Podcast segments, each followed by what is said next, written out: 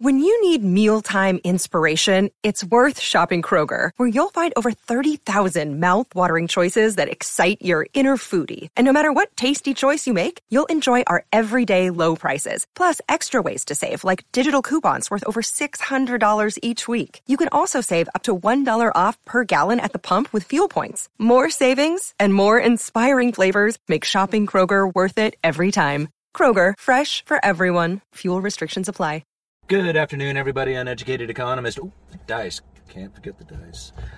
Wanted to give you guys a little bit of an update to what I'm seeing going on in the building industry. Now, two real important things that I've seen come up just recently that are not like significant to the point that it's going to change the industry, but it's more of like showing how the changes to the industry are taking place. And that is the closing of a lumber mill. I believe it's in the Midwest. I'll leave a link down in the description to the uh, to the article. And this isn't like a terribly huge mill. I mean, they do employ a lot of people, 189 people, if I remember right from the mill. So it is quite significant. I mean, that's that's a huge mill, but it's not like the gigantic mills that are out there that employ like thousands of people. So it's a it's a pretty significant story. And really, what's the reasoning behind it?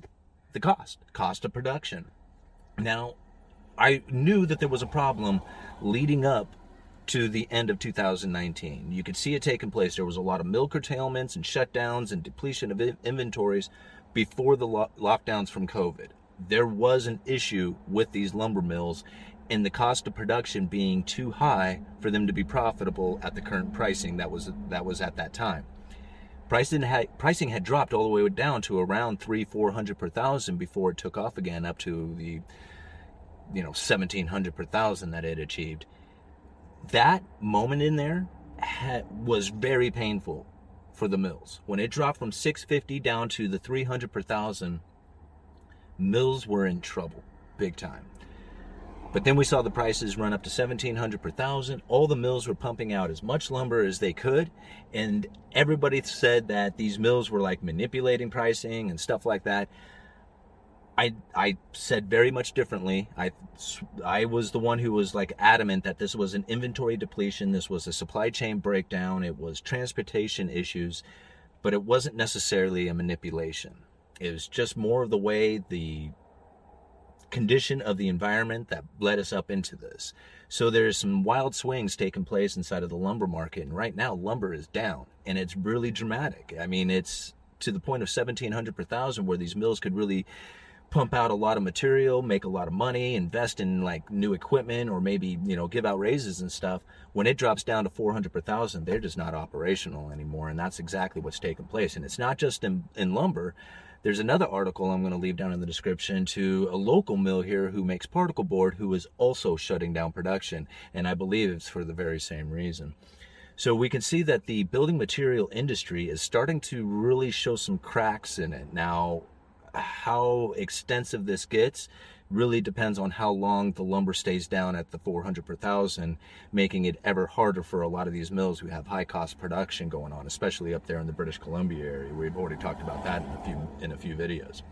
One of the other things that a lot of people ask me about, and I just don't really have a lot of input and knowledge to it, because you see, like when it comes to lumber, I'm in a lumber production area. I'm in the Northwest, and like Oregon is like one of the num, I believe is still the number one producer of lumber in the in the country.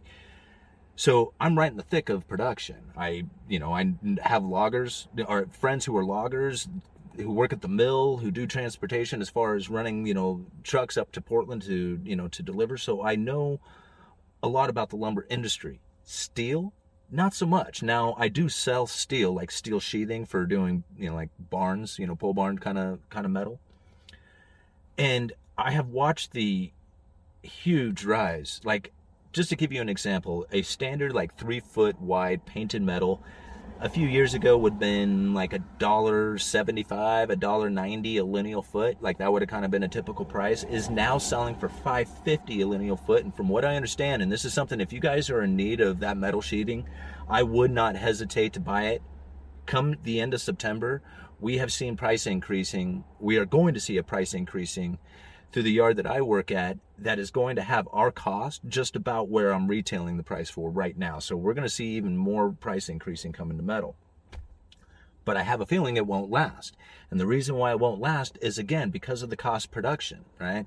So these steel producers out there have the availability to now get iron ore in at a cheaper price. So this is the cost of production going into into steel. Now the demand for steel is still huge and the inventory is still like very low, so that's going to create a situation in which the price for steel is still going to be very high. But much like the lumber where the cost of production was really low and they were able to produce a lot and people were able to, you know, well, I wouldn't say buy a lot of lumber, but started bringing a lot more lumber to the table we started seeing the prices come down. So that's kind of what I see happening in steel. But how long that takes, that transition, who knows? I mean, the price of ore is down right now. If that continues, it's going to give those producers a cheaper cost of production, which is then in turn going to lead to competition. Once the demand has been achieved, like once they have filled in all the people's, you know, demand for being a shortage right now, right? Because the inventories are really light. Once they fill that inventory up, competition is going to kick in, supply and demand, the prices will come down. That's if the iron ore stays down at these lower prices like it is. So, anyway, I'm going to leave an article for that too. Now, it just happened to pop up. I was reading about it. It is an article coming out of India, if I remember right but it was a pretty decent article for talking about just the metal in general. And since it's kind of a global commodity, I figure what's going on in India is similar to what's going on in other nations. So I just found it to be an interesting article. I'll leave a link down in the description for that one. All right, I'm going to go get something to eat. I'm on my lunch, Uneducated Economist. You guys let me know.